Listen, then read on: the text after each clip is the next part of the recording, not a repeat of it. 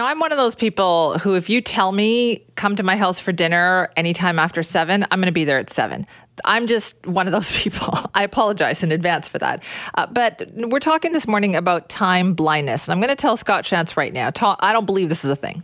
Yeah, and I had my questions uh, as well, so I needed to dig into it. But the reason people are talking about this, and the internet's kind of in a bit of an uproar over the last week, is because a young woman on TikTok applied for a job and questioned whether or not they would accommodate the fact that she had time blindness. Okay, did, is this real? Is this person real? Yeah, oh yeah, she's absolutely real. I'm not going to share her name, but people have discovered her. Her name is out there. Here's just a little short clip of her recording herself after the interview. So I'm applying to go somewhere, and I just wanted to know: Are there accommodations for people who struggle with time blindness and being on time?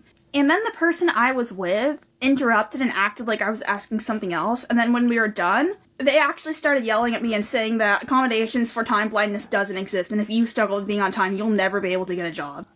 So she's yeah. she's being very serious about this. But what what the suggestion here is, Simi, and many psychologists and medical professionals are weighing in on this right now, and some are are definitely saying that this is a real thing. They're not going so far as to say it's a diagnosable medical condition, but it is something that definitely exists. Time blindness exists. Some people struggle with it more than others, and we need to talk about it.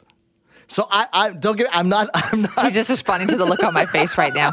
It might exist. It might be a real thing, but that doesn't mean that it needs employers need to accommodate this. Yeah, I mean, a lot of people have you know sounded off uh, to this young woman, saying you know mainly negative, saying that like these well, why employers would I hire right. you if yes. I can't rely on you? There is an implicit contract there. Now, Simi, I think that as much as is possible, we should try to understand each other and make allowances and acceptance for each other. But like for example, one person asked her, "Well, if the employer is supposed to pay you on the 15th and the 30th and they say, "Oh, I have time blindness, so I'm going to pay exactly. you on the 17th." Right? That's unacceptable. Exactly. Exactly. But I basically I needed to find out more about this, you know, because the hot debate, people on the internet, some are saying it is, some are saying it isn't. So I talked to Dr. Michael Manos. He is uh, a pediatrician at the Center for Pediatric Behavioral Health at Cleveland Clinic, and he's done a lot of research into this. And of course, I started by just straight up asking him, what even is time blindness?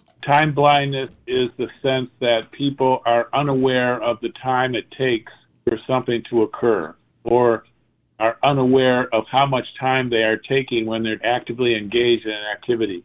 This feels like something that has probably existed for a long, long time. Is this something that we all experience, or is there actually uh, like a diagnosable difference between people who struggle with time blindness and those of us who just aren't very good at time management? People have always gotten fascinated by something and lost track of time. So it's always been there.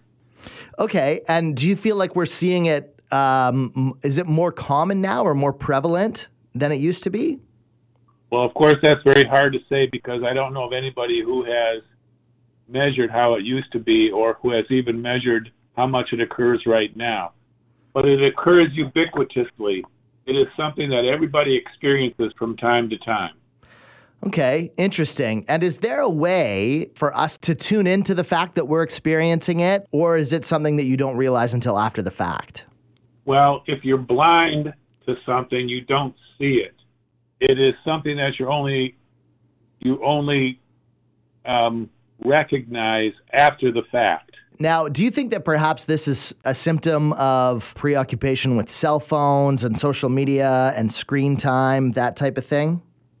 Cell phones and social media and screen time certainly contribute to a level of fascination.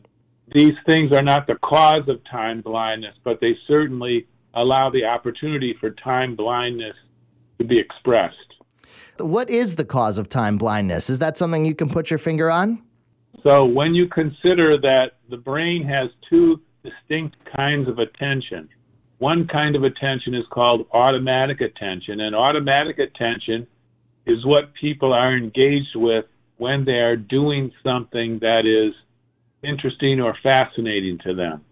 There is a second kind of attention which we call directed attention. Directed attention is modulated by language. So, for example, if you have to go to the store and get milk, eggs, and butter, then you say to yourself, I have to get milk, eggs, and butter. And so when you walk in the store, you say again, milk, eggs, and butter. You go get it, and then the task is done. Directed attention is more effortful. So directed attention is what you use when you're doing something that is not necessarily engaging, but has to be done anyway, like going to the store, like doing taxes. Much of schoolwork is that kind of task. It's it's a task that just has to get done. Automatic attention engages fascinating uh, activity.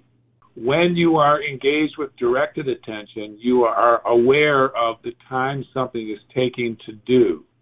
When you're engaged with automatic attention, that languaged awareness is not present for you. Time seems to fly by because you are so engaged.